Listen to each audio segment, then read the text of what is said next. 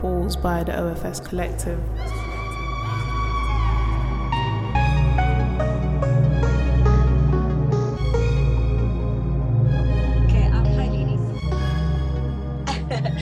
Ladies, again, happy Women's Month. I like your smile, Zizibo. And yeah, anyways, Peter said quite a lot already, and he has laid down the ground rules.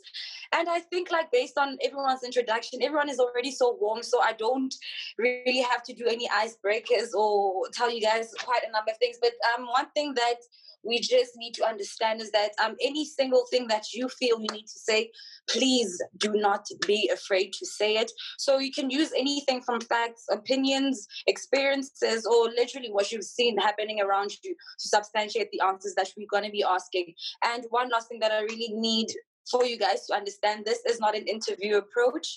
You really don't have to wait for me to personally pick on you to answer certain questions. So if you see that I'm asking a question that you can relate to, feel free to raise your hand and also add on to what other people have said already. So please don't be afraid. Please share your stories. Please share experiences, and as honestly as possible.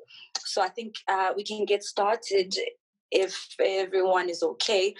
Peter, I really don't know about this thing of raising hands because I see 4 people on my screen and I have to swipe. But anyways, we'll just figure it out as we go. And I hope everyone is well. One more time, happy Women's Month. So I'm going to ask quite a number of questions. I just want to give you guys the areas of focus so that you can actually just channel your mind into the kind of things that we'll be discussing today. So you can even just think about your experiences while we still walk through this whole thing. So these are areas of focus for today. We have self-reflecting on what it means to be a woman.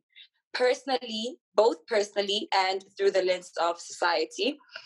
We're also going to be discussing life under lockdown as a Black woman, considering the fact that we are Black women and we understand that we don't have the same struggles as women of other colors. We also will be discussing Black women and mental health, being a woman in your family, in your community, the cultural norms that literally just carve what it means to be a Black woman. The pressures that are placed on women in our respective communities, careers, in everything that has to do with the corporate space and what it means to be a woman in the corporate world, representation, the barriers and challenges of ascending in those spaces that we exist in. And then we're also going to be discussing the certain industries that we find ourselves difficult to exist in within society, as well as our finances, and then finally the future of Black women through the lens of us as women. So starting off, I would like to, I'm going to pick on a certain people just to get this off the ground. But like I said, if you want to add on to something that somebody has said, feel free to do so. That is really perfect. So I would like for 3 ladies to actually just volunteer for me to give me insight on what it means to be a woman. But the trick here is I want you to tell me what it means to be a woman outside of societal expectations. I'm picking on Zizipo. Let's go. Oof. Putting me on the spot thing. Wow.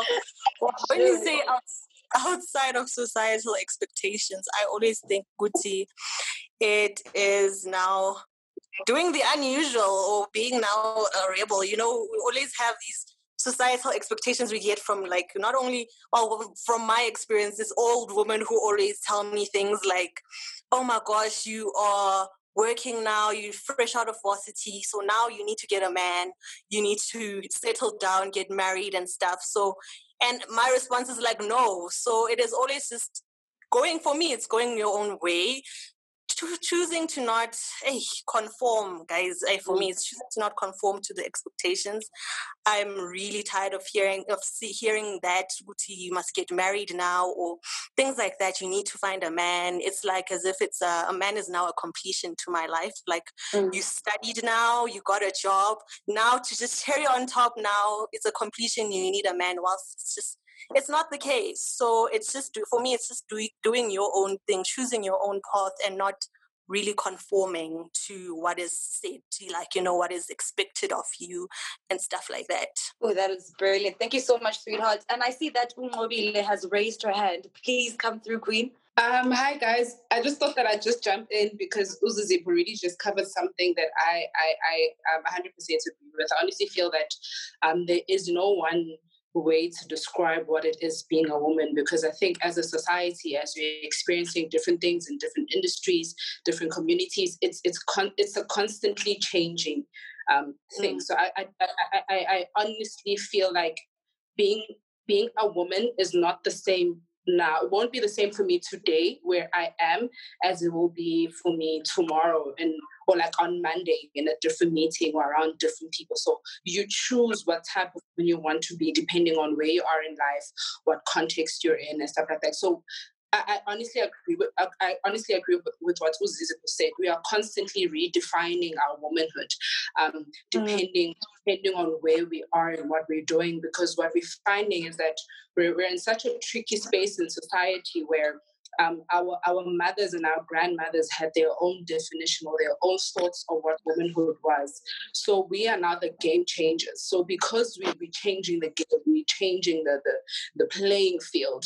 There is no one way to define our role. We constantly have to adapt ourselves. We constantly have to try and occupy space in different ways and in different intensities, depending on the type of people or spaces that we find ourselves in. So I think it's a forever changing context depending on where you are in life and depending on your lens as well. So yeah.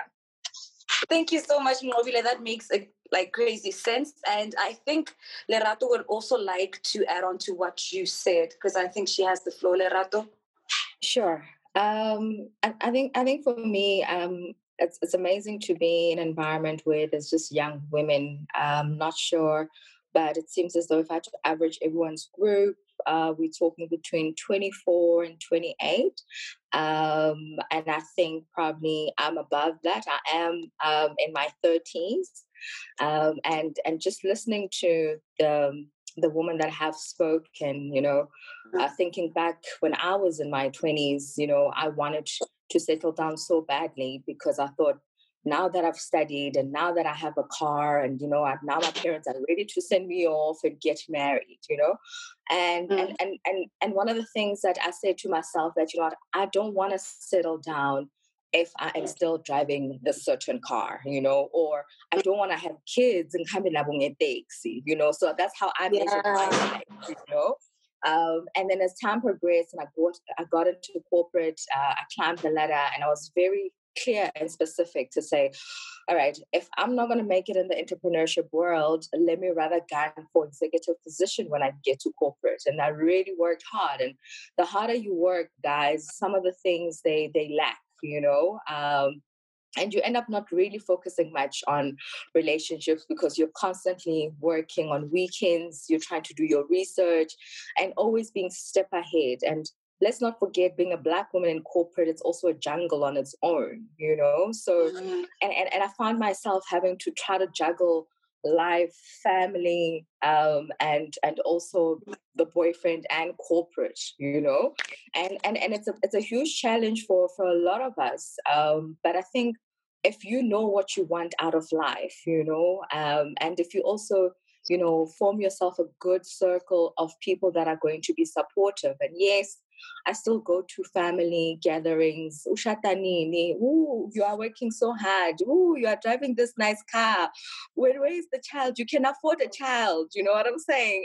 And for me, then it also gets to a point of, yes, I can do all of those things, but I also want the right person to do it with, So all I'm going to say to you young ladies is that, enjoy it while you still can, work hard as much as you can. So all I want to say is that, go out there, do what you need to do, in corporate, make sure that, you leave a mark, you make sure that, you create a space for you where no one can fill. And when you look back and everybody around you says, that girl came in and she did what she needed to do, So I think, if you have the time to do it all, but then always put yourself first. That's it. Thank you so much. Thank you so much. I love how you are literally just flowing into the next question that I was initially going to ask, which is if you could meet yourself 10 years ago, what would you tell yourself? And you literally just put that out for us in such a beautiful context. And I think I saw Nobutle's hand there. So as she flows into what you were saying, I would like for her to also tap into that space of who she could have been 10 years ago and what she would have loved to say to herself 10 years ago, because I loved your realization of these kind of things. And I think these are the things that we also needed to hear. So Nobuhle, would you like to do that for us, please? Hi, everybody again.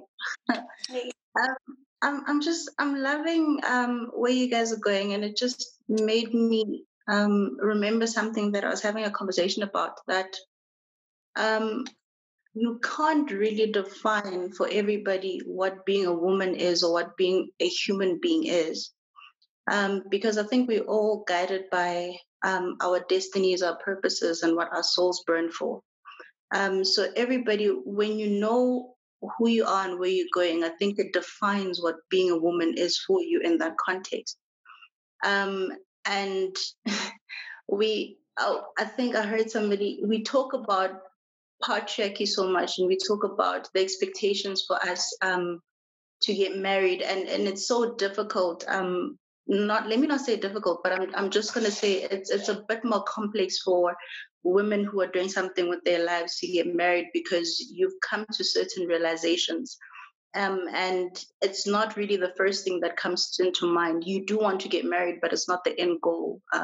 For like, we've got so many things that we push for. But what I'm driving at is that woman, I think being a woman is defined by where you're going and who you are, and what it is that you want to achieve. There is no specific definition that this is what a woman is. So purpose drives whatever direction you go into. And what I wanted to say was we're so different from the generations that came before us. Because of the opportunities that have been laid for us, because of the more exposure to the world that we have.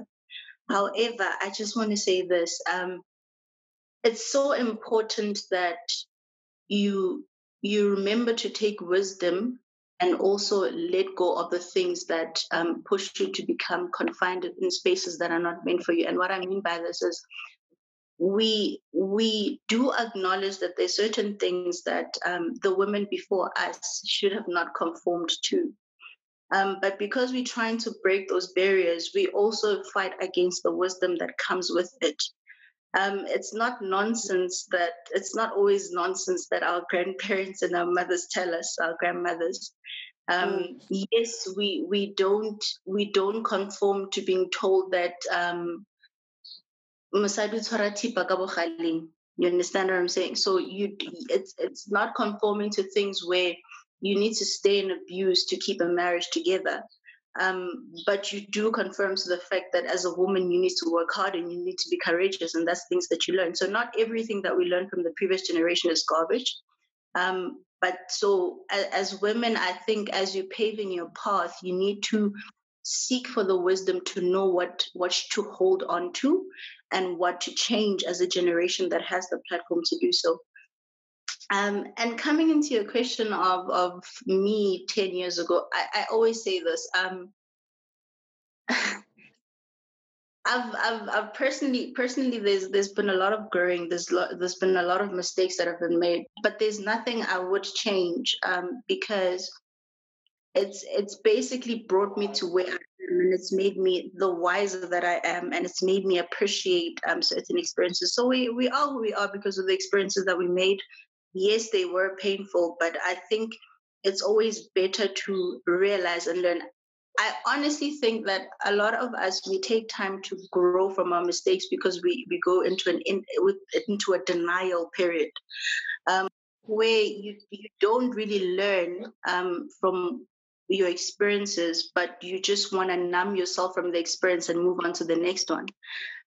So my advice would be, whatever it is that happens to you, don't numb it, embrace it, so that you can grow from it. And trust me, you won't regret any moment of your life, because it always leads to a greater glory somewhere, somehow. I think, yeah, that's my 2 cents. I loved every single part of it. And I just feel like you literally just took everything together and put it together. Thank you so much, Nobuhle. And Bali has had her hand up for quite some time. I'm so sorry. I'd love to hear what you have to say, Queen. Come through. Okay.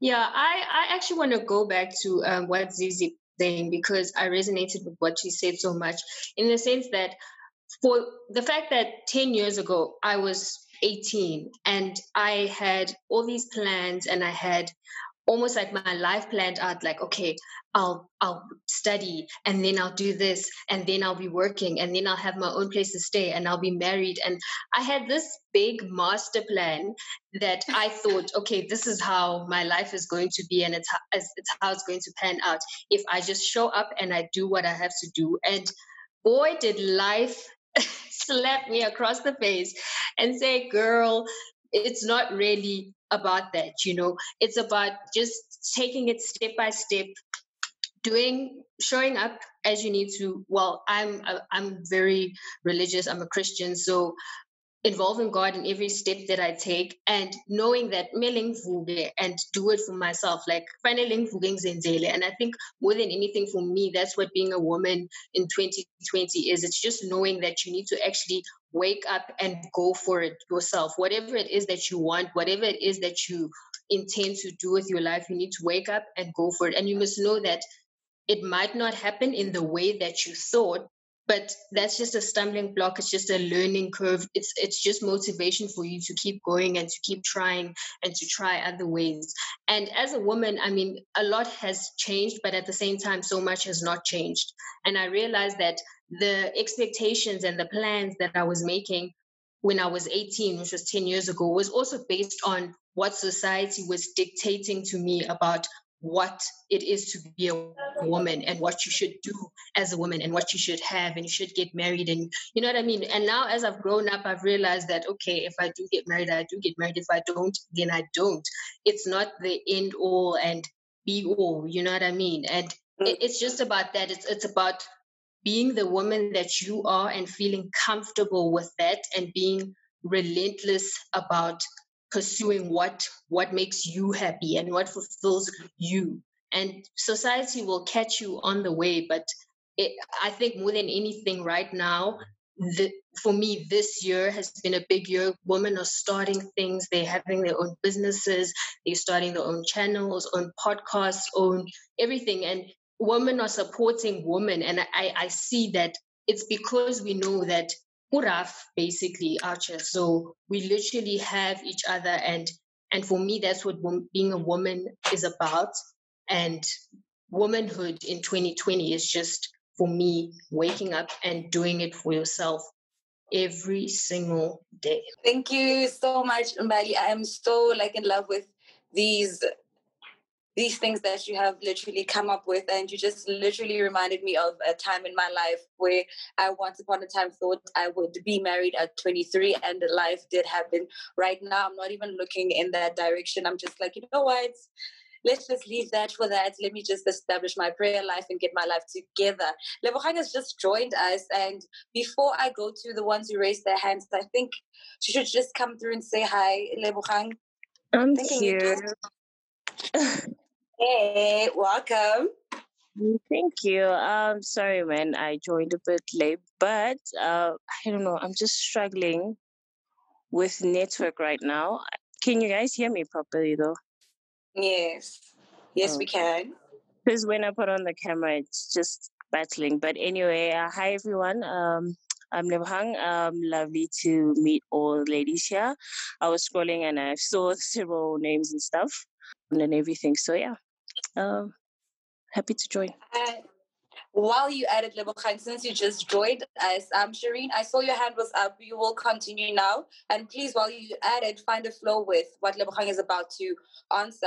When we were watching Miss South Africa, when Zozibini Tunzi won, she said that, answering her question, that South African women have literally nothing to smile about. But I just want to understand from those who feel that they literally still have something to smile about, what is it that you celebrate most about being a Black woman, Lebogang? What would you say you celebrate the most about being a Black woman in this kind of society that literally puts us at the bottom of the hierarchy. I got it, definitely. Yeah. Being a Black woman is a powerhouse in a way, because I feel like Black women never give up. They never allow things to change them, things to demean them. I mean, even when it comes to office politics and all of that, and politics of whether a woman should always be in the house, cooking and serving, and that is what a woman is. But Black women lately, right now, in the society we're living in, are taking their power back. They're living and taking their power back. And I just love that, because we love our skin. We love our bodies. We love what we want to do. We are supporting each other lately to know more about the battles of each other. And I think the fact that we are powerhouses is what I love the most about Black women. Thank you so much, Lebogang. And I'm going to pick on Shireen as well, to continue with this answer and also bring back the point that she initially wanted to make. So Shireen, what is it that you would say stands out for you about being a Black woman? What are you celebrating the most about specifically being a Black woman? Yo. Yeah. Okay. Your question, eh? The answer is not on the tip of my tongue, but I will definitely agree with Lebogang in terms of how courageous we are as Black women. The fact that we know that most things don't come easy for Black women, it gives us a drive to get what we want, not to give up. And in the process, we are encouraging the younger ones, the people that come after us. And it becomes, instead of it becoming a thing of, when they look at us, it's not a matter of, oh, they're doing what they can do to achieve whatever they want to achieve, but it's a sense of, this is how it's done. Like the encouragement is a matter, it rubs off as, this is being a Black woman, this is what you have to do. You have to, you know. So that is what I like, being a Black woman. That's the sense I get when I look at myself, you know. So I wanted to also add on to what Mbali said, ne? About unlearning what society has planned out for us as women. Like, we should always remember that, okay, there are some women who never want to get married, who never want to have children, and that does not make them less of a woman because they don't want to get married or have children or have a family, you know? And I feel being a women in general in 2020 is a matter of unlearning what society has planned out for women. So if you can't cook well, that does not make you less of a woman. You are a woman regardless. If you are not domestic, you are a woman regardless. So that's the point I wanted to. Thank you so much. That is actually a very, very valid point. We are literally living in an era where we are trying so hard, and by all means, as women, to redefine ourselves and literally first belong to ourselves before belonging to anyone else. I see that Ngobile and Mbali have raised their hands, so I'm going to allow them a chance to speak, and then next time I'm going to pick on the ones who have been silent, because I did say that if you do not speak, I will come for you. So yes, we're going to start with Mbali.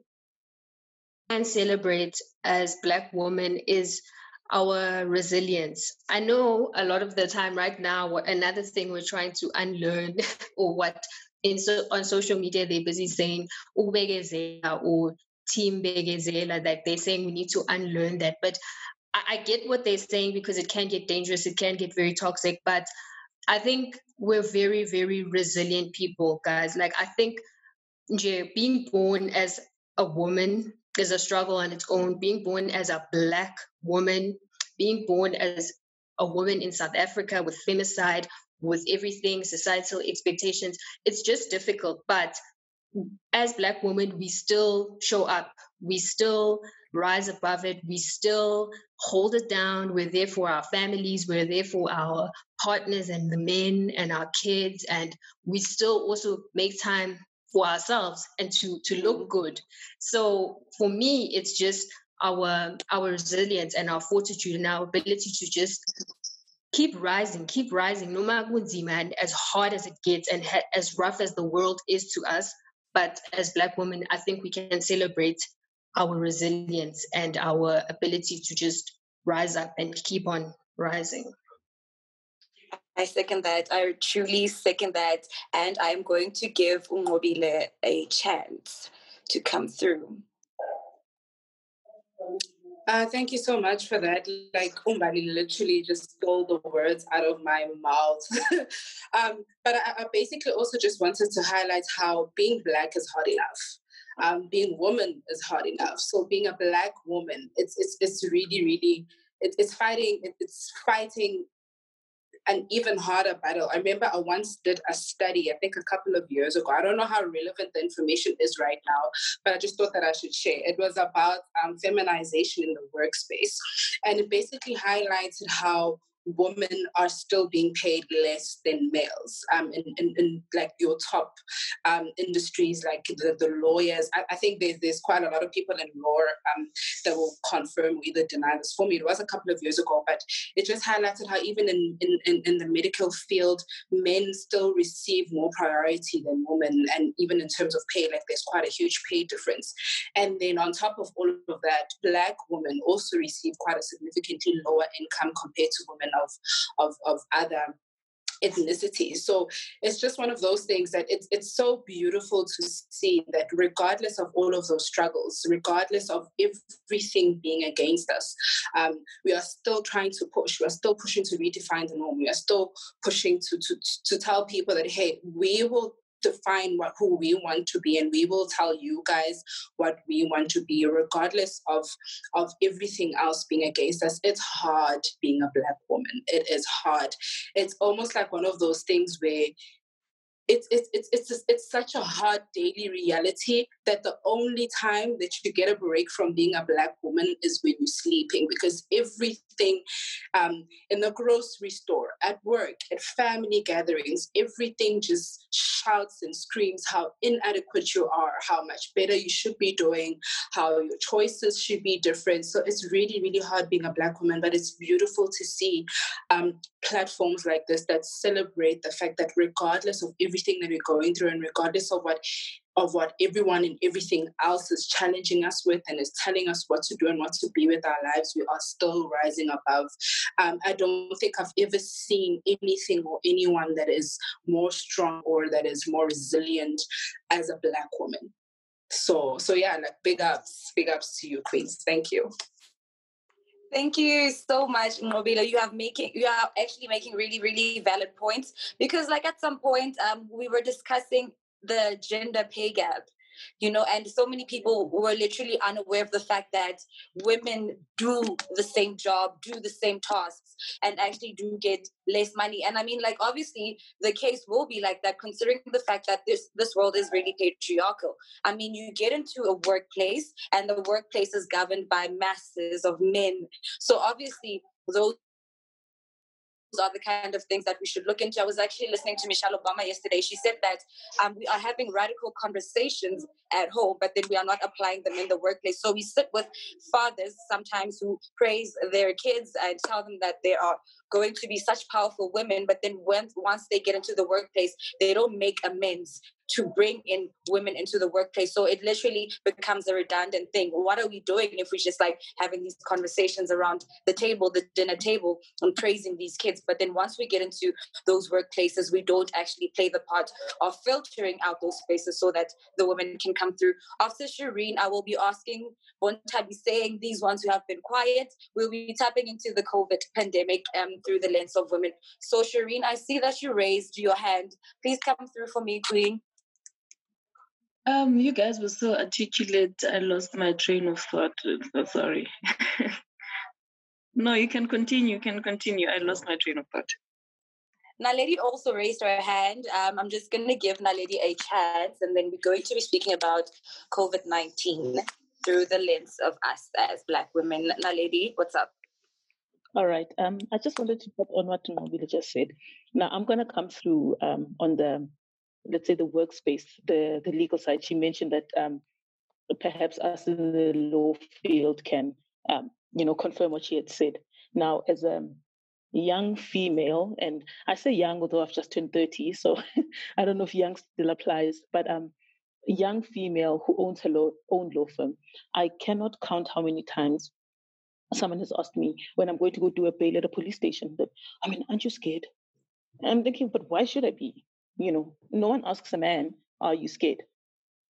I don't understand if it's just because someone is in custody, they suddenly become murderous and rapey just because I'm a female. If they were going to kill me, they would kill a man as well.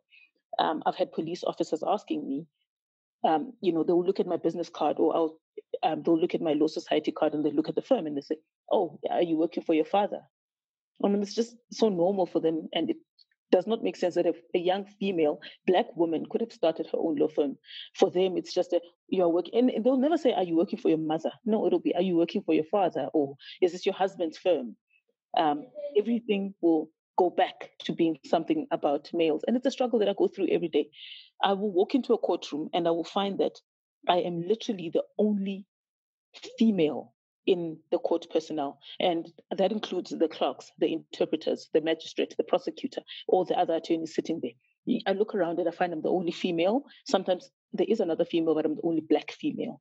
And, we talk about how there's transformation in the law, there's transformation in the workspace generally. I will tell you there isn't. We females, Black females in particular, are still at the bottom. I have clients asking me on simple cases that I've done plenty of times, a small corruption charge. They'll say, are you sure you can handle this? And I mean, I'll ask my client, would you ask a man that question, are you sure you can handle this? Because you're asking me that because I am a female. So for me, being a female and the struggles that us Black females go through, I think as much as we want to, acknowledge the power and the change and how we are not willing to stand for what our parents, our mothers, our grandmothers stood for, we still have a long way to go. Because as much as we females are starting to respect each other, and I mean, we're so far, because I sometimes get most of my disrespect from females, Black females, before I get it from males, we still have a very long way to go. And I think this is just the beginning of the fight. Thank you so much, Madali. You literally just pulled out so many issues. And I once read a quote from Farai. She's a feminist. And then she said to be a Black woman in the workplace is literally to be resilient, because honestly, every minor thing will be challenged, because I know personally from the entertainment industry, it is hell. Every single thing is hell. I don't know how many times you constantly have to prove your worth. And I mean, if you're coming from an institution where you graduated and you literally have a transcript that literally shows your abilities, your capabilities, and even after training, you literally come back to a place where you're constantly being undermined. And that in turn makes your work very difficult, because you're not only focusing on your work, you're also focusing on these, I won't say animals, but these people hounding you, or these people kind of making your life very uncomfortable, hence making you unproductive. I saw two hands from two different ladies, and that is Ntabi Singh. So I want Ntabi Singh to come through, because she hasn't been speaking for quite some time. So I really would love to hear what you have to say, Ntabi Singh. Please come through, honey. Hi, ladies, again. Shireen just touched on a very difficult subject that we do not even want to discuss. And being a Black woman in South Africa, and we still have a long way to go. I truly agree with what she just said right now. And there was a lady who spoke about ho tshwara thipa ka bogale, mosadi o tshwara thipa ka bogale. Ana ladies ha ke tshware ka bogaleng e tla o seya thipa. If we tshwara ka bogaleng e tla o seya. So I do not do that. And, in my field, it's very difficult to be a young Black woman who cattle breeds. People would ask you, what do you know about that? So I think, again, it's that the way we are so very powerful, we even threaten the undergender. I threaten to a point whereby people would ask you, okay, why? What do you know about cattles? You are young to know about kettles. Women are not supposed to be in a kraal and so forth. It's things that men tell us that we thought we are not able to do. But now that they realize that we are doing things that they told us we will never do them, it's a threat. However, ladies, Womandla, I'm so excited to be part of this group. I don't want to lie. I'm so excited to hear all what you ladies are saying and keep on doing it. We have a long way to go, but we'll get where we want to go. Thank you. Exactly. Thank you so much. Thank you so much, Annie. And I'm just going to continue to Mbali before we move on to the COVID pandemic. I see that you also raised your hand. Slow progress is still progress. Yes. I wanted to add that, you know, there's a lot of things that are being done in corporate or even in terms of business and registration of businesses where they want to empower women and they say, yeah, we're specifically looking for a Black woman. Also, you know what I mean? You get certain points for having a female Black-owned company and so forth. And there are even companies and in firms where they promote a Black female. But the sad thing is they'll do that, but they will disempower you in the sense that you still don't have a say. You just have the title, they've given you this position, but they literally suffocate you because they've put you there to benefit themselves. They don't really care about your say, they don't care about your view, they just want to tick the box and say, yes, we do empower, we have a Black female director at this firm. And it's really sad that in 2020, something like that is still happening.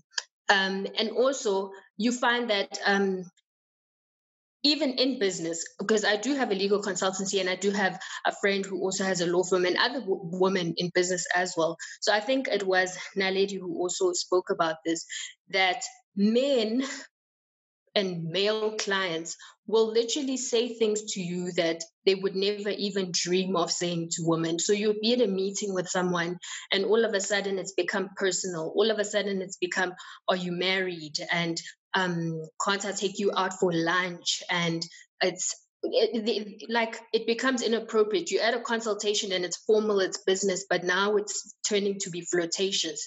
This person is now texting you after hours or trying to meet you for dinner instead of a breakfast meeting. So it's very, very hard to also be in business and try and climb and succeed in business when males or men don't take you seriously. Like they don't look at you with the same eyes that they do a man. The things that they say to women in consultations or business meetings are things that they would never even imagine to say to a man. Like why would you care whether your male attorney is married or he has kids or what he likes to drink or can I meet you for? So it's just things like that where even though you're really trying and you are doing your part and like I said earlier, moving up in the corporate ladder, but men just have a way of sexualizing women. And I think that women who allow that and women who entertain men who do that are the ones that actually take everyone back. Because if you stand up against it or if you refuse to sleep with somebody in order to get a promotion, or if you tell that client of yours that, okay, this is a strictly business meeting, this is inappropriate, I don't like this line of talk, then they will think that it's okay and they'll do it with the next woman and they'll do it with the next person that they hire and the next person who wants a promotion.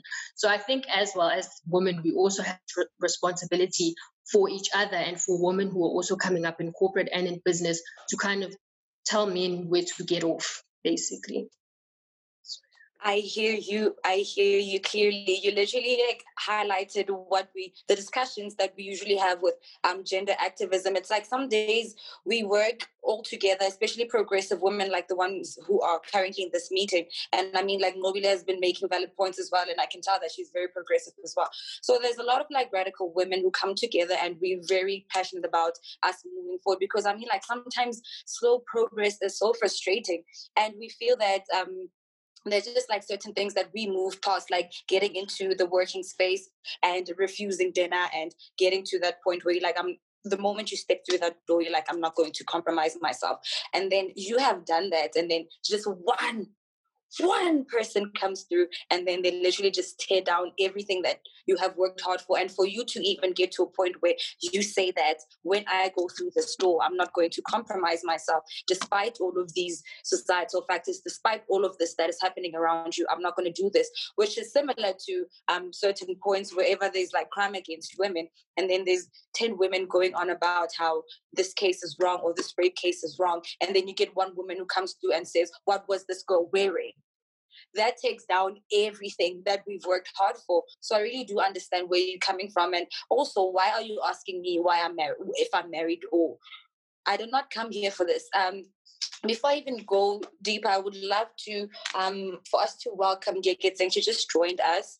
And here's the drill. Those who are late, we welcome them, and then Rebashabakari questions immediately. So welcome, Geketseng.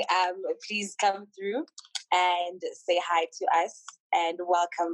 Ladies, sorry for being late. Yeah, the little that I've heard, seems like we're having a good discussion. But yeah, it's good to be here, and sorry for being late. It's okay. I hope you've been well, and happy Women's Month. So just to get you warmed up, how's life as a woman in this pandemic? Because right now there's a lot happening in the country as a whole.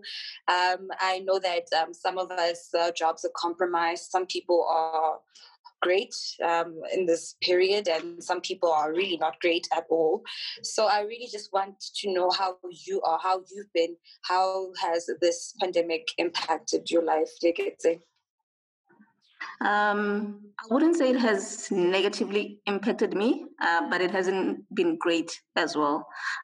So being away from family, friends, and just being alone in an empty flat is it's not the greatest. As a social person, you know, you want like family around, friends around on those lonely days. Other than that fact, I don't think it's been too bad.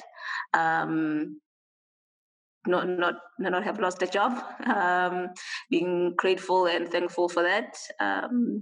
Yeah, and it hasn't negatively impacted a lot of people around me, just for the fact that it's now becomes maybe 100 times harder for progress to be done, either in finding a job, either in doing business, and in all those things. So around people around me, I would say it's been harder. Also for myself in some aspect, in business aspect in a way, because I too have an NGO that I started. So we essentially host financial literacy workshops in rural communities. So that hasn't been able to happen. And all the plans that we had for the year have actually gone down the drain, because we have to engage with people, and you can't necessarily do that over the internet when you're trying to assist people who don't have access to such facilities. So in that aspect, personally, it hasn't been that bad, but in that aspect, it has been, I would say, negative. So, yeah. Thank you so much. Thank you so much, Lerato. I'm so sorry about that. Before I continue, I see that Lerato has had her hand up. Please come through. I feel like you're brewing with something. Please come through. No, I think I just wanted to add to what Mbali said. You know, there's a lady who is my mentor. Her name is Amanda Dambuza. I think some of you all know her. She also wrote a book called Baked in Pain. And she said to me, I remember we met for breakfast, and she was like, you know, if there's anything that I don't do, I don't meet anyone after 6:00 for a meeting. I'm a mother, I'm a wife. If you need to meet me during my business times, you know. And I took that and I ran with it, because I thought to myself, as soon as we start having the dinners at 8:00, and then the next thing is going to be 11:00, and then the next thing is like, no, you can come to my place. And then, you know what, do you think you're still going to get business out of that person? You know, so I think it's very important that, you know what, yes, you're starting a business. We're naive, we're excited. And the funny thing is that in as much as you enter in this world, you find that there's actually a lot of males around you instead of females, you know, and you wonder that, but here I am, and I'm thinking that the best people to support me or actually to hold me up would be females, but you still have males around you. And yes, you're going to find those great males who are there to build you and actually want to take you to the next level. And you are going to get those that are just going to be there, just wait for Khorolatle, and then, you know what, for them, it's an opportunity to come in, you know. So I think we should also just be careful of that. And I remember when I started, I said to myself, I will never go into tendering business because, you know, when I got introduced to it, there was just a lot of things, Njay. First of all, yes, you need to part with money, but also at the same time, you have these dinners so that you can entertain these people. And you're like, but when are we going to sign the deal, guys? You know, because I'm all about the guap, you know? So... And it's just so sad. So I think sometimes it's good to also go through it, because then you can proudly turn around and say, you know what, it's not for me, it is for me, and this is the kind of business that I want for myself. Because you also want to build a team, you know, a team that's also going to believe in you. And, you know, when times are tough, that very same team will be there to support you, you know. So I just wanted to just add to what Mbali was saying. Thank you so much. Thank you so much, Lerato. Like, honestly, all you've said really does make sense, because once you compromise yourself from the beginning, you're always going to compromise yourself all the way to the end. And once you compromise yourself, you really just cannot expect people to come through for you in a way that is of great value. And I saw that, and Tabi Singh also has had her hand up for quite some time. I also think she has something brewing inside of her. You can come through. Hi, ladies again. I just want to add on what Mbali Ann has said before. You know, when I started, I said I studied behavioral sciences. I did medical sociology, honors and masters. And the reason I stopped sending my CVs and going to interviews is exactly what you just said. When you get there, this man would ask you if you're single, if you're married, if you have kids, and so forth. That's the reason I stopped sending my CV. And I've never been in corporate. I stayed at home 5 years. It's 5 years now. I've never experienced what I've studied before. And then with cattle breeding, it was a passion from home. And I'm glad that passion, I made it to be a business right now. And then with regards to COVID-19, sorry guys, I need to leave you after this. With regards to COVID-19, it has been difficult for us farmers. Firstly, we used to people having to buy cows because of funerals and so forth. So with people now being subjected to 50 people to attend funerals, people cannot buy from us. And earlier on, we did not have to go for auctions and so forth. But now that auctions are opened, we are now able to buy and sell from the auctions. But it was difficult at the beginning right now, but we're surviving. And peace, bye-bye, ladies. Bye. Thank you so much for joining us. I wish you a great day. Enjoy the rest of your day. And thank you so much for coming through. So for the ladies who are left here, we're still going to continue with COVID. So I did mention that when Zozibini Tunzi won, she said that South African women have nothing to smile about today. So beginning of this COVID period, I don't know how many of you realized this, but the moment the pandemic started, there was already a hotline for gender-based violence created for women across South Africa, which literally gives me stress from a personal point of view. That this means that authorities are aware of, or have been aware of, this whole issue of gender-based violence happening across the country. They're very aware of the rates. They're very aware of literally every single death that happens in the country. So I just wanted to understand from a couple of women, how does this make you feel that when immediately this COVID period started, immediately there was a hotline for, firstly, gender-based violence before anything else? Anyone is open to answering that. have four hands, and I'm going to take Ngobile first, and then after that, can we get Lerato? Hey guys, for those that joined late, I did mention that I'm a clinical psychologist by profession. So I really just want to confirm what Umbani just said. The reality of it is so sad. I can't even express what I feel, what I've been feeling in my heart and my profession for the past 3 months, for the past 4 months. The number of women that are coming in for consultations. I work at a public hospital. So the number of people that are coming in for consultations, reporting violence, reporting rape, we're having young girls go, the number has increased drastically. It is actually scary. I remember not so long ago, there was a time where I actually came back from work weeping because I think I'd had about 4 back-to-back patients, all expressing how hard this pandemic has been for them. People are being raped at their homes. People are being beaten to a pulp. The men are angry. The men are hungry, and the women are the ones that are expected to bear that. The men are demanding food. Where is my plate? The children are hungry. The women are the ones that are expected to bear that. It is so sad. The reality of being a woman during this pandemic is scary. I can't even find the right words to express it, how I'm feeling it in my heart, and to have to see that every single day. I had to take emergency leave one of the days because I was just not coping. It is just so sad. Violence has increased drastically. Rape has increased drastically. Poverty has increased. There's a lot more. I don't know.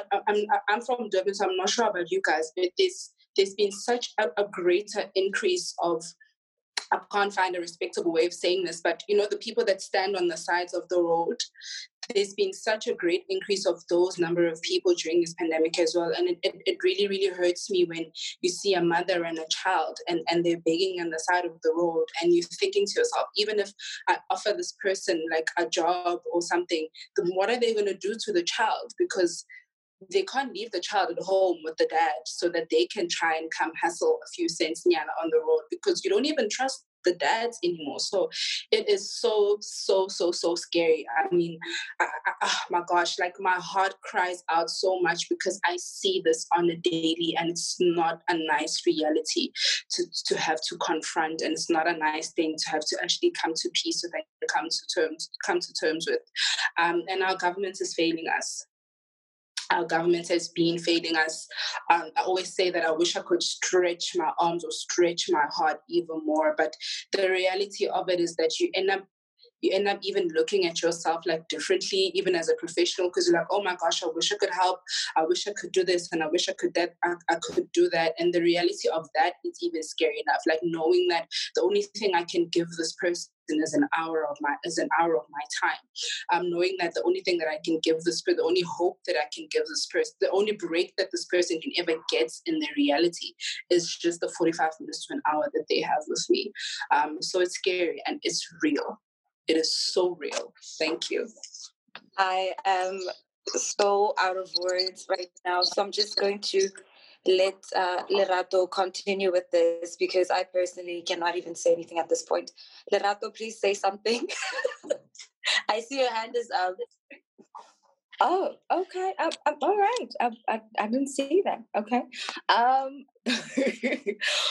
Sure.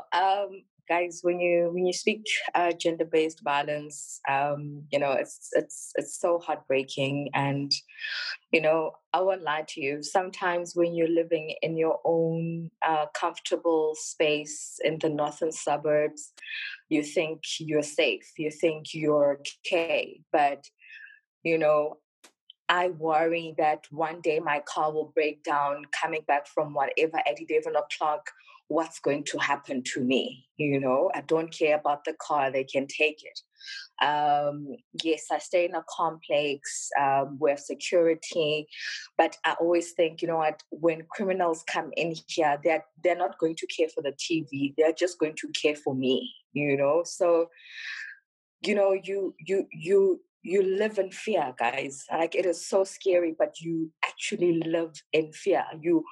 When I go to a public toilet, guys, I am terrified if I am by myself in this public toilet, I start worrying that who is also in there with me, who will want to harm me, you know? So it has brought a lot of fear unto a lot of us as females, even when we do what we are passionate about, but the fear is always lingering, you know?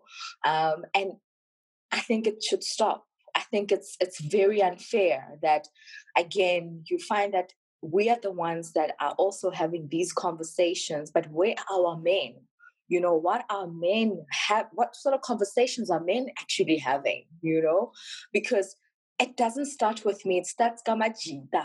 What are they talking about in the corners when they're having drinks and so forth? You know, are they actually saying to themselves, no, guys, we need to protect our sisters. We need to protect our mothers, you know? And every day there's a story, guys, every day. And I think the one story, the many, many stories is that when you're watching, I remember I was watching, can't remember the name of the show. And I think there were, and some settlement, and you know, this young girl talking about how this man just pulled her, and you know, she just grabbed her. And guys, primary school, guys, I was the most happiest child in primary school, you know, going up and down my schooling times, and I didn't have to worry. And here is a child who is going to be 18 one day, who's going to be 35 one day, and will carry that scar. And I feel that, you know, men or perpetrators of this sort don't understand the actual damage that they do to these young kids.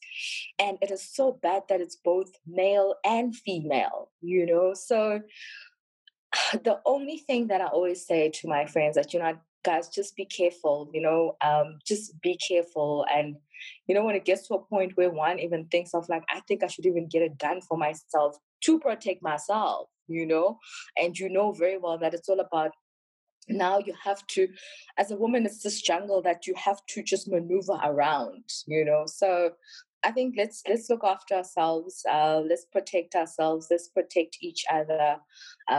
And again, I feel, you know, someone said the government is not doing enough. Nobile, you're very right. The government doesn't care actually, because they have bodyguards, they have drivers that are taking them around, their kids are going to nice schools, they have drivers. I think there's no touch to what is happening in the communities, you know, and that's very frustrating, because our future leaders need to be coming from those communities, you know. After myself, after the Mbalis, the Zizipos, you know, there should be other young women who are having this platform. But imagine the next platform, all of these women are women who have been raped or who have experienced just gender-based experience. What conversations are they going to have? Because it's only going to be painful conversations. I am sorry conversations. You know, I'm sorry it happened to you so many times. You know, it's really sad, guys. Sorry, it's just too much. But yeah, I'll leave it at that, Bali. Thank you so much, Lerato. And I saw that finally Zizipo raised her hand. I was actually going to pick on you. I saw that you have quite some thoughts in your head, because I saw your eyes and you put some thought into that. Please also tell us about this whole scourge of gender-based violence. How are you feeling about this? Oh, yes. Oh, guys, I know. I've also... Oh, it worries me so much. I even remember saying it to my boss that being a woman in South Africa has become an extreme sport. Like, there's a high, like, level. Just walking down the road, it's so scary. And my biggest fear, Nami, is just becoming another hashtag, justice for Zizipho Mngcwabi. And it's going to be a hype for just like 2 weeks, and then it's going to die down. And it's just, yeah, it's going to die down. I think even with the, like, justice for Tsogofatso Pule, I think it was also so sad, because apparently she worked at like a mall close to here in the West Rand, and they were like, if you went to that Edgar's that day, it was just like a mood of melancholy. You should have not gone there. Like, someone told me, it was just so bad. People were just so sad and stuff like that. But how long are we going to have those things, you know? And we're just living in, even as a parent, like, you know, I even see people who are parents, because I know my colleague was once saying that she won't even trust, like, you know, if her, you know, back in the day you'd sit on your uncle's lap. She's like, she would never allow her daughter now her daughter, 8-year-old now, to sit on an uncle's lap. Like, the way society, the moral decay, you don't trust your own uncle to just carry your daughter like you used to sit on your uncle's lap. It's no more, and it's very, very frustrating. And another thing is also with the system, like when you go to the police stations to report this, you hear about how they're going to ask you how you dressed and stuff like that. Just last month, my sister and I went to the police station in Soweto to go. It was just opening a case, like a theft case, and we waited forever. And in the end, when you just see different people coming through to report, and nothing was resolved with our thing. They just told, like, no, guys, just go, let this person go. She stole your stuff, your money, but just like let her go. And I kept thinking to myself, imagine if I came there beaten up, and I want to open a case now with gender-based violence. Would they make me wait this long? Would they ask me all these questions they're asking? I'd just give up at some point, you know? And the thing about like gender-based violence, or I think of femicide, I think of the book, Angie Makwetla, Femicide, Family Relives Its Pain. When it as much as if I were to get into an abusive relationship, I'm a sister to someone, and I'm a friend to someone, and should I die, it's going to affect all those people I'm leaving behind. I've seen that, and it's just, it's really sad. Of listen to Logutuya, Umfazuya Kina, isn't this in Jalo? Like, no, other things you cannot, you should just walk away. And we're not in that space where we want to walk away. Why are you staying?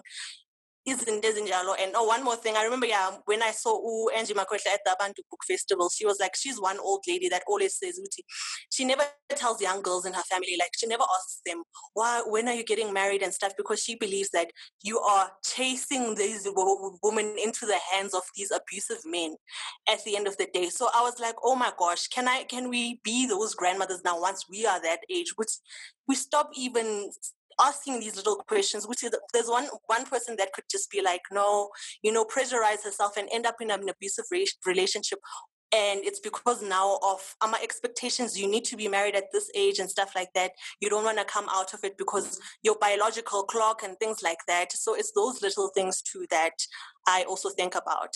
Yeah, thanks. You left no stone unturned, girl. Like, you literally said it all. You said it all. Because also, I think the main problem with how, I think it was Ngobile Oya, you said that the government is literally not doing enough. And I think the main reason behind this is, at the end of the day, it's male domination there. Same thing with police stations as well. When you get into those spaces, we can tell that in government, obviously, if these places are run by so many men as opposed to women, they are obviously going to be taking decisions that are more beneficial for their kind, you know. So you get, sometimes we are trying to get the government to make a change, whereas it's the same government or the same political candidates that go back into their homes and beat their wives and actually do rape their wives as well. So that is also very problematic. And so many of us as women, we're fighting so much for representation in the political space because it's such a very important decision-making tool. Also, same thing with police stations. I know a lot of police officers personally from our township as well who have very bad stories of abuse. And you're like, okay, but if this person has such an abusive background and is running such an abusive home, why isn't he stripped off of his title in any case, but he's running the police station like that, you know?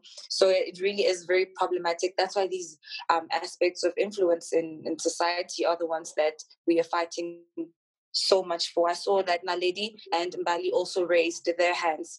I'm going to take Naledi first, please. Naledi? Okay. I may have lost my train of thought, but I was going to refer to the question, the earlier question you posed about the gender-based violence regarding this pandemic. You know, when that was announced initially, I heard someone asking, but I mean, what's the difference? Everyone will be sitting at home. What's the difference? Why must there be now a hotline set up? And it pained me to have to explain to someone that you understand that some women are essentially being locked up with their abusers. You are told you cannot go visit your family. The sad part is you walk into court and the clerks, the people who are supposed to help you fill it out, are not helping you. They're telling you to go away. I heard someone saying they tried to call the helpline and they didn't get through. So the issue of gender-based violence being on the rise during the lockdown was not downplayed in the slightest. Following gender-based violence, for those who were brave enough to, was the rapid rise in divorces. So many women finally deciding, I am done, and are trying to leave. Sadly enough, you then find out closer towards the easing of the restrictions, people saying, oh, no, we've worked it out. And, you stop and think, is it because now more people are allowed to leave? You're not being stuck in that house with the person. You're going back to work. You can work things out more. Or is it really that you have worked it out? So I do definitely agree that it was on the rise. It still is on the rise. I mean, the Minister of Police recently released a stat saying the crime rate has decreased. Serious crimes have decreased. And I thought to myself, unless you mean rape is not a serious crime, then I don't know which stats have decreased, because the number of rape cases, and I mean, as myself as a criminal defense attorney as well, and I'll have people asking me, how are you a woman defending men accused of rape? And I mean, I will do it because it depends on the story. I won't just walk in and any man who's accused of rape definitely did or committed the rape. But the amount of cases that the regional courts are filling up with rape cases. And that's because, again, the perpetrators are or were locked in the houses with their victims. And maybe people were lucky enough, people became so brazen with their actions because they thought no one's going to see this person, no one's going to get caught. But honestly, being a woman in South Africa during this lockdown was, as someone saying, an extreme sport. It continues to be an extreme sport. And if we are not careful, or if we don't take care of ourselves, soon it will stop being an extreme sport and we'll be an endangered species. Well, thank you, ladies. Wow, thank you. Oh, thank you so much. Thank you so much. Mbali, wow, Mbali, my goodness, I'm in my feels. But thank you so much. I am so in my feels right now because women really, really in South Africa, we deserve so much better. Way better. And so I'm always against how we are told to protect ourselves, we are told to wear this, we are told to, but the initial problem is, why are you even going my direction? Take yourself, go your direction, just leave me, let me go my direction. Why are you even coming my way? So I am so over this whole victim blaming. And in any case, with all that I do, the woman always is right until you bring your proof, because in this kind of country that is a rape capital, I am supposed to stand with women because, I mean, how else? It wouldn't make sense to literally just... Anyway, this is such a touching topic. I saw... badly. Yes. Yeah, I actually, for me, this question that you just asked, it also goes back to what falls into being a woman in South Africa in 2020. It's just, it's one of the biggest challenges that we face, which is femicide and gender-based violence, because, I mean, when women were in lockdown with their partners, it was their partners, but literally every single day you could be out on the streets and it's a complete stranger. You could be at the post office and something could happen to you and you could land up dead. So we're basically, like, as Naledi said, soon we might become an endangered species because we're not safe wherever we are, out there on the streets and inside our very own homes.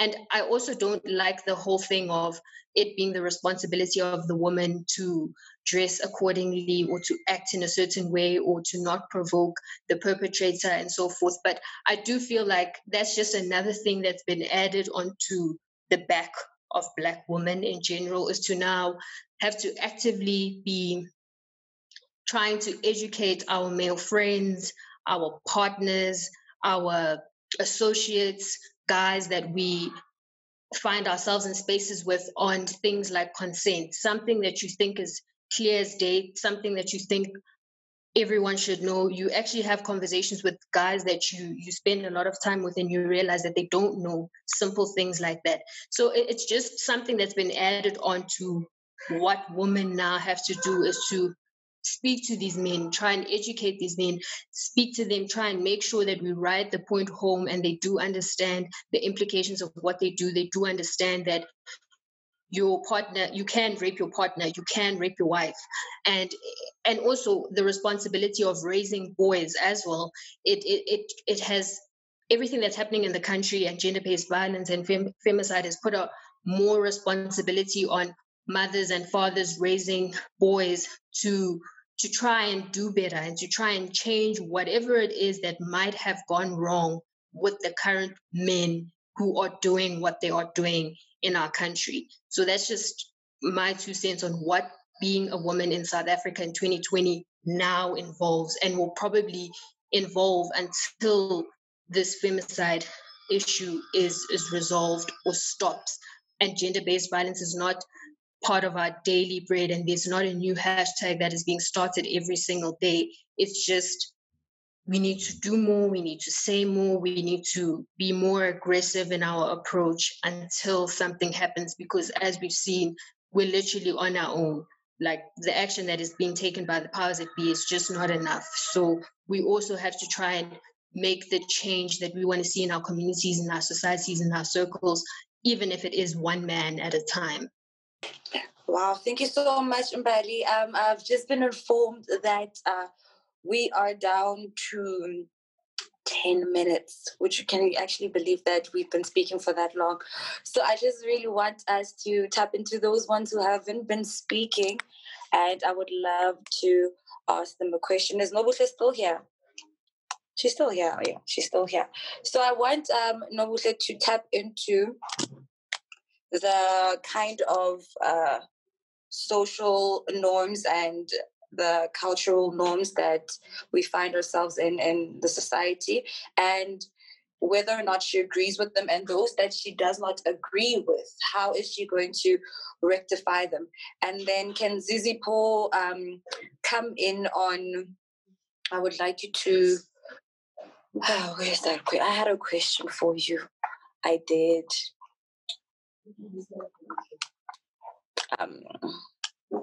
Yes, I wanted you to tell me about the future of Black women and the notes that you would like to give to men. So I would like for Zizipho to, when you do this, I don't want you to put yourself in it, because I know as women, we always like, we need to do better. Everything we tend to blame ourselves for. But I think because this has been going on for so long, I think it's about time that we tell perpetrators to do right. So I would like for you to do that for us. Let us know that what you would want men to do better, what you would like men to do, not us as women, because we have done a lot, we have played our part. And then I said, Nobuhle should come in as well. I asked her a question. Is Nobuhle still here? Yeah, I'm here. All right. Oh my goodness, your question is good. Yeah. Mm-hmm. So, society, like I said when I spoke in the beginning, that our generation is definitely dealing with societal norms, right? And we are breaking so many barriers, but also we are not careful to not break heritage that actually builds, right? As much as you can see, I love what I'm seeing in this specific discussion and room. You're seeing so many progressive women. You're seeing women that are finding themselves or on journeys where they're establishing something for themselves. But also in society, we see that there's only, even though I said this, I think a few days ago, that we sort of have the illusion that many of us are doing great things, and there are many of us, quite a lot of us, that are doing great things. But because we are in circles where we only see women that are doing amazing things. We sort of blinded to the entire other side of women who are really spiraling down on the downfall. And I mean, you've got only just the little amount of us who are working for what we have, who are putting in the work for what we have. But you also have so many of women who still go to school and then they come back and they want a rich guy, and they still want to sleep around for money and all of those things. So there's still so much of a battle in society. But so with norms, I think we're doing a really good job in terms of moving away from things that break us. I made a note a while ago that we've started, as Black women especially, we've started to establish what we deserve. And we're changing the status quo in terms of what we deserve, whether it's in corporate, whether it's in love. We're no longer working in that line of saying, Guti, you take whatever that comes your way. So we are now starting to demand to be recognized. We're starting by our actions, by how hard we work, by how much we invest of ourselves, by our strength. We are starting to demand wherever we go the worth that we deserve. And we want to be seen, want to be given the best of the best. And I love that about us so much. On Women's Day, I was saying that Black women, we're so strong, we're so powerful. There's so much resilience within us. But however, we've come to a place where our strength is being unnecessarily tested. You know, there are situations where we can show our strength as Black women, where we can pride, but also it shouldn't be unnecessary strength and tested. By that, I mean, Uti, you should not stay in an abusive relationship because you're strong as a Black woman. You should not accept subpar kind of love because as a Black woman, you're strong. You know, yes, we are strong. Yes, we are able to conquer everything. Like Black itself is strong. I was just reminded now of from the world and how it is. Even the constructions that you see, it is always the Black person who puts in the labor. You know, we're known for brilliance. We're known for hard work. We're known for that strength within ourselves. But as Black women in society, the first thing I would say that needs to stop is that we need to stop allowing people, especially our men, from testing our resilience and our strength without reason. You know, the strength of a Black woman is so precious that it should only come out when it's needed. You know, it shouldn't be something where you have to be strong every single day of your life. That's not the destiny of a Black woman. It's not who we are. We are brilliant. We embody so much potential because when a woman does something, she doesn't do it only with logic, but she does it with heart. And the legacy of Black women or the legacy of Black is always Ubuntu, you know, that's the strength of who we are. And the last thing I'd say is that what society has taught us, because we're always fighting off this negativity, we're always fighting off these things that put us in the back, that we are starting to lose what makes us Black, what makes us women. And what makes us Black is that we're always fighting for each other. What makes us Black is that even when I'm priding myself as a woman, I'm standing on the highest pedal and I'm clapping for Mbali, I'm clapping for Zizi, but that's who we are. We are a group that rallies around each other. And because there's so much negativity that happens around us, we are losing that. Yes, there are women that are trying to keep it together, but society, from how it treats us, we've become so defensive that we would rather be in our own corners and do our own things because that's the only way we can, you know, fend off the hurt. That's the only way we can protect ourselves. But if we take anything from today, I think for me it has to be that for as small as we are, we always need to work towards embracing the Blackness. That Black is about who we are. It's about bringing each other together. I mean, I'm just going to throw this in. So our company has so we basically build a company that is pro-Black. You know, we deal with creating sustainability in Black businesses. and creating wealth in Black businesses. And it's a conversation that we've been having throughout the whole pandemic, trying to understand the mindsets of Black women and what we believe that what sustainability is, and how we can work together to make sure that Black people and Black women are creating sustainability, are creating wealth that can go from generation to generation. And one of the things people kept on saying was that, we don't have resources, we don't have this and this and this. And for me, it's always been that the moment we start working together and not against each other, that's the moment we're going to change the status quo for Black people. And yeah, that's our society. I think the nature of our society, or the shape of our society, should not be that a Black woman must get married, should not be that she must have 1 million children, should not be that we must bow before men, but it must be that Black women come together, Black people, and I'm going to extend it. I'm going to say that the Black race needs to somehow stop fighting against each other and walk together so that we can reclaim what belongs to us, because we're so powerful. There's nothing we cannot do if we don't work together. Whoa. I'm so mind blown. Thank you so much, Nobuhle. You've been quiet for quite some time, but now I understand, because wow, you've been building. It's been like a really crazy build up.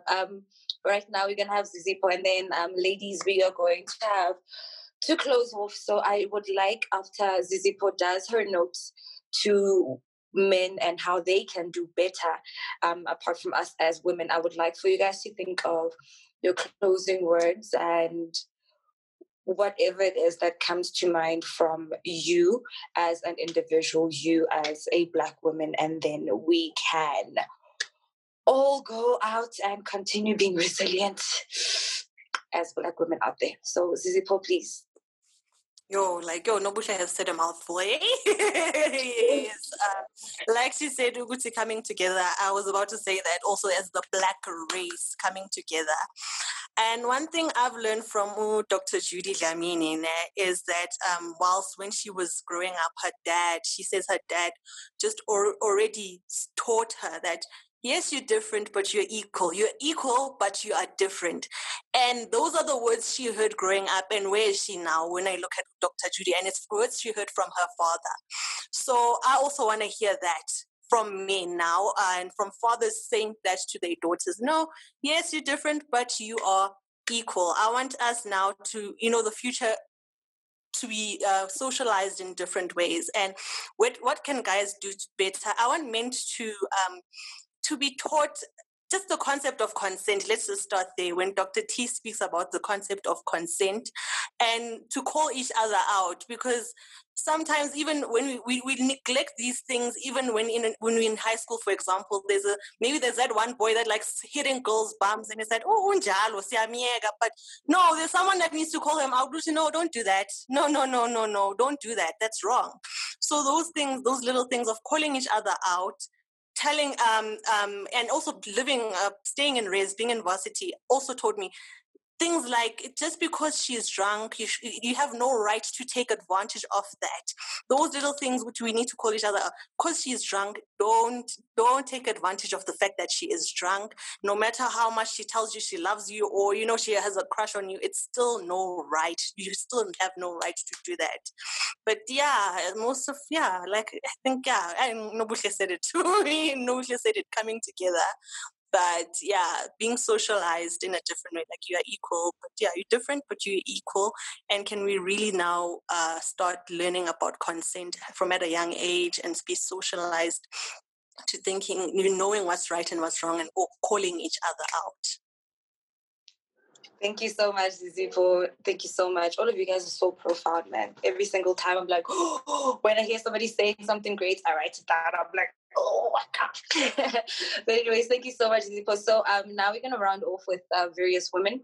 I would like them to chip in, like I said initially, but I just want to give you guys the order, and I would like those ones who haven't been speaking, because I think they are a bit shy, I guess. I don't know. But I first want to have Shireen, and then Lebohang, then Diaketseng, so that they can have their final says first. So Diaketseng, you can go first. Okay. So my final words is, I'm very appreciative of such platforms. where we get to hear such profound and amazing ideas that come from women. And yes, I'm glad that other platforms where men are actually just talking and sitting by themselves and trying to find solutions, and that's always welcome. There's a long way to go, especially in this country, for us women to feel free again and to feel protected and to just be, you know. It's said that we can't be who we are because of what society has in its head, and by society I mean men in his head have decided that they would want to have power and over us, regardless of what we do, regardless of what we wear. They have said that in their heads, and before that changes, we still have a long way to go. And it's really sad and scary that each time you walk out of your house, and it's even scary that sometimes within your house, you are a second away from abuse. So it's really sad, but I'm glad that we're having such conversations, because if I'm learning and the next person is learning, then we can do better and we can act better. So that's always better place to be in. A learning place is always a better place to be in than dwell in idleness and dwell in not knowing. So I'm really glad for this platform and platforms that are to follow regarding GBV and any other social ills that are happening out there. Thank you so much, Gegetsing. And again, happy Women's Month. I don't know if it's a happy one for you, but I'm just going to just say it just in case it is a happy one. Shireen, you're welcome. The next one is Shireen. May we have your quick final words, please? Since you've been quiet, I'm going to pick on you. Come through, Queen. No, I've been listening. Sometimes you just need to take it all in. Okay. Thank you, Peter, for inviting me. We need more of such platforms. We need more of such conversations. My last words is just a reminder to all of us women. Let's continue being firm in what we believe in. Let's continue knowing our worth, you know, and we should, if we should continue unlearning things that don't align with our own personal brands and purposes and destinies. We should continue changing our minds. We are women, we are evolving, we change, it's part of life. Let's continue changing our minds. Let's continue feeding our minds. And that's all. Thank you. Thank you so much. And now we are going to have Lebohang. She's also been quiet. So, Lebohang, can we have your final words as a Black woman? What do you have to say? All right. Thank you. A quote has been sitting in my mind, basically from Maya Angelou, saying, if you're always trying to be normal, you will never know how amazing you can be. And it's like hearing from everyone how unique they are, how they want to centralize and empower others. And I've been listening to that. I'm mostly a listener. And it kind of empowers me to think more out of the box. I don't need to be a man to do things. I don't need to wish to be a man to be able to walk and do something. I know I hold the power in me to be able to accomplish something.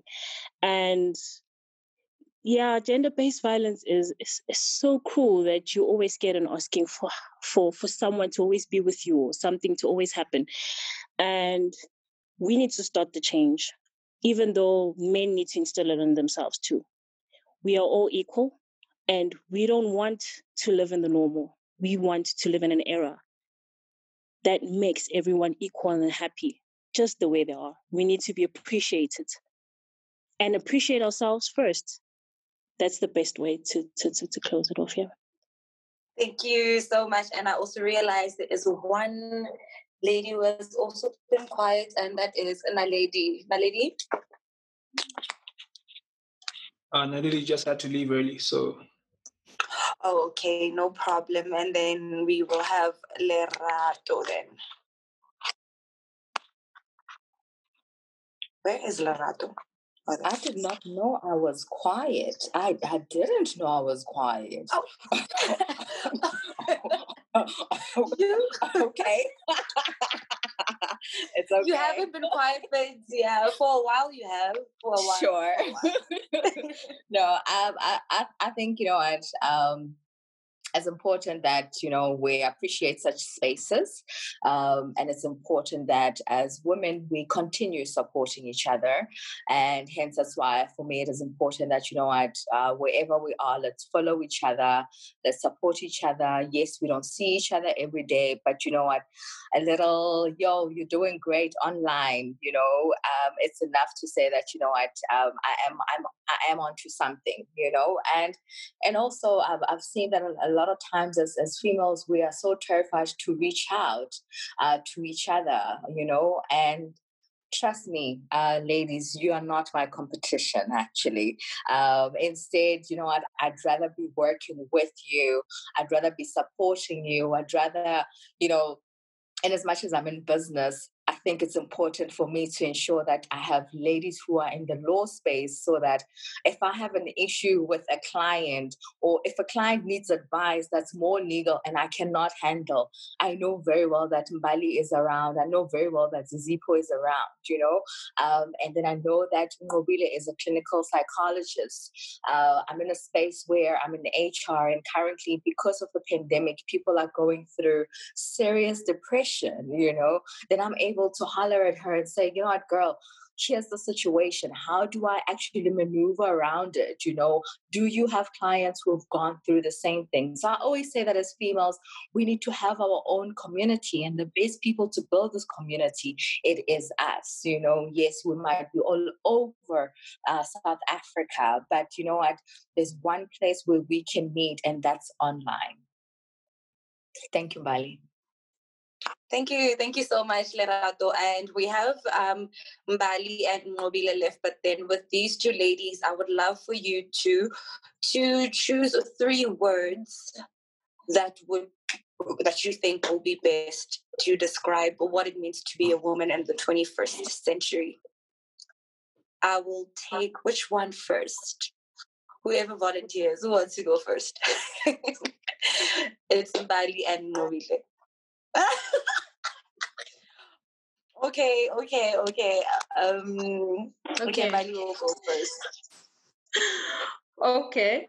I would say the first one is fortitude. And I'll say this because, like I said, Black women and women, we do have the courage and the strength to carry on, even in the harshest of adversity, even in pain, even when the world is literally throwing everything at us.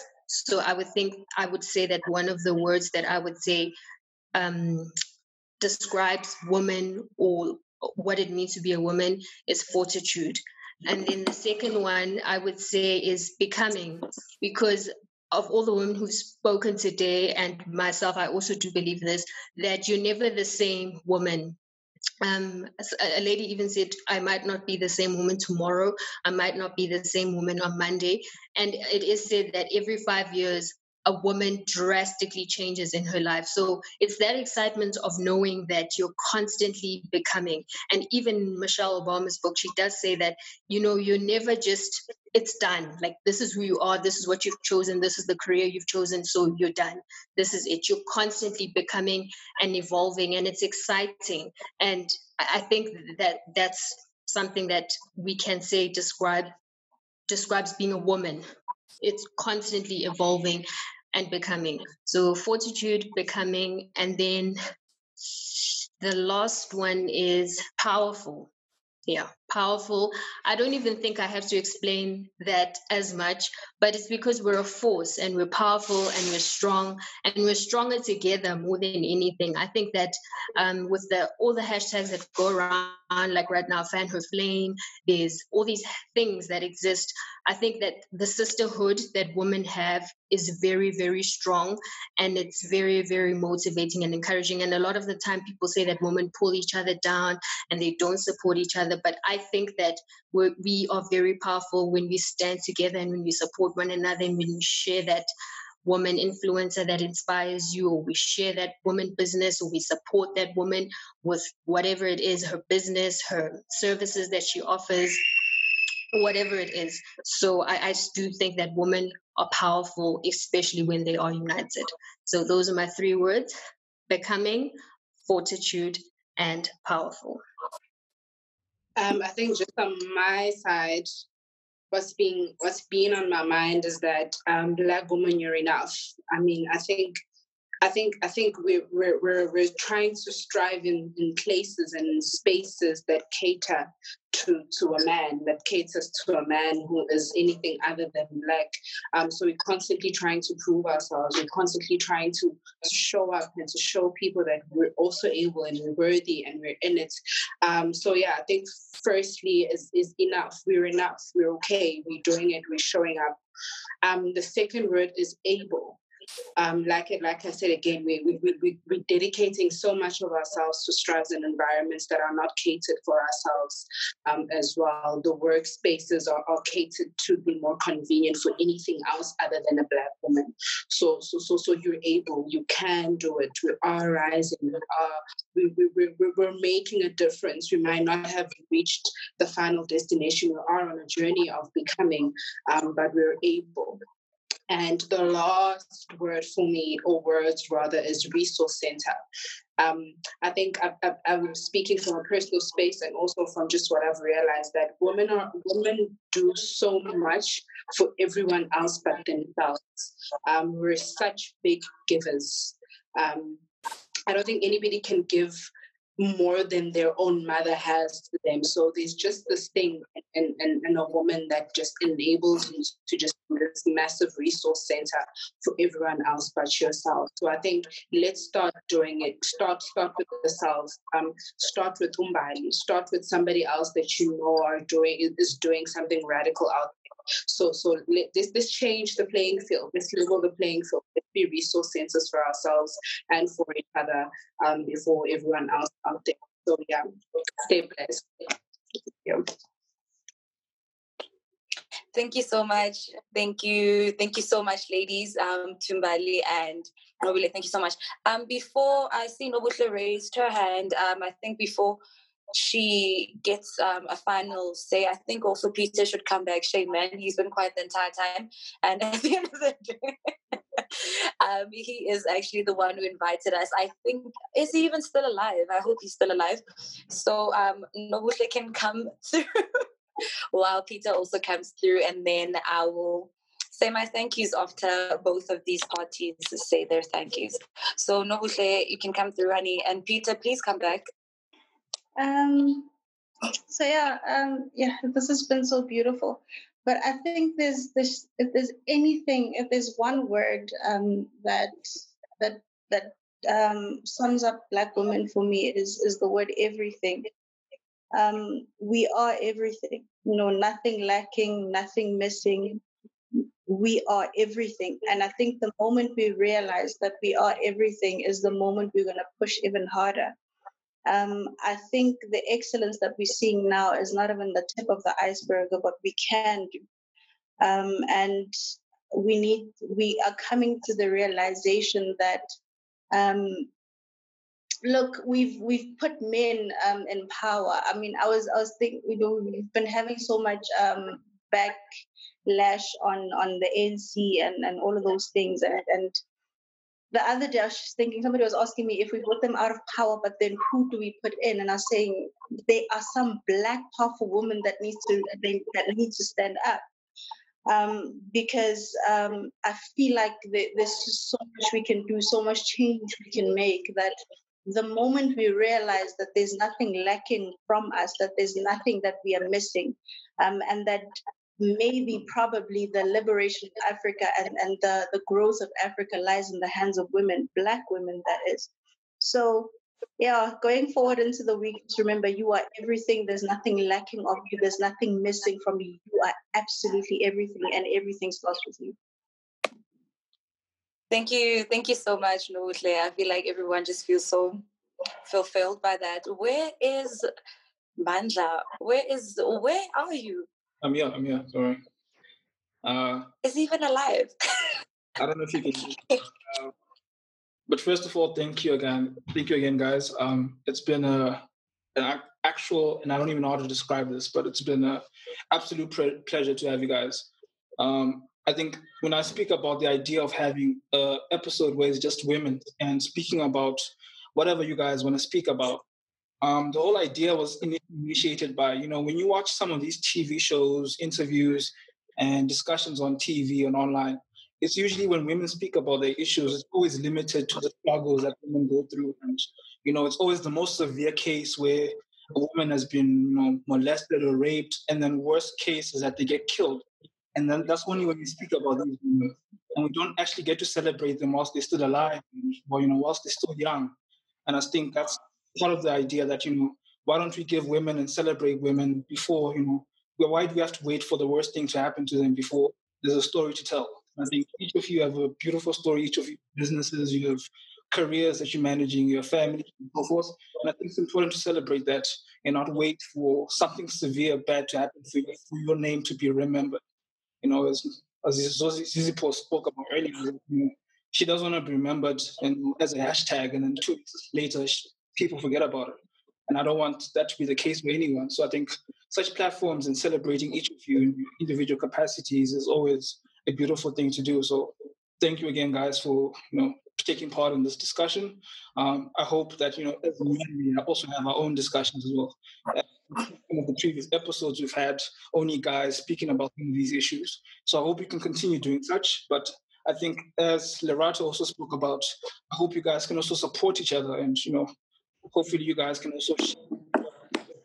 I will send all you guys emails with everyone's handles and so forth, so you guys can follow each other. But yeah, I want to say thank you again. Hopefully you guys do prosper, and yeah, I wish you all the guys the best. Cool. So yeah, I will send you guys more about the episode once I've uploaded everything. I will do some editing as well. So in case you guys have any questions, just feel free to ask. But yeah, I think thank you again. I must just give a round of applause for hosting.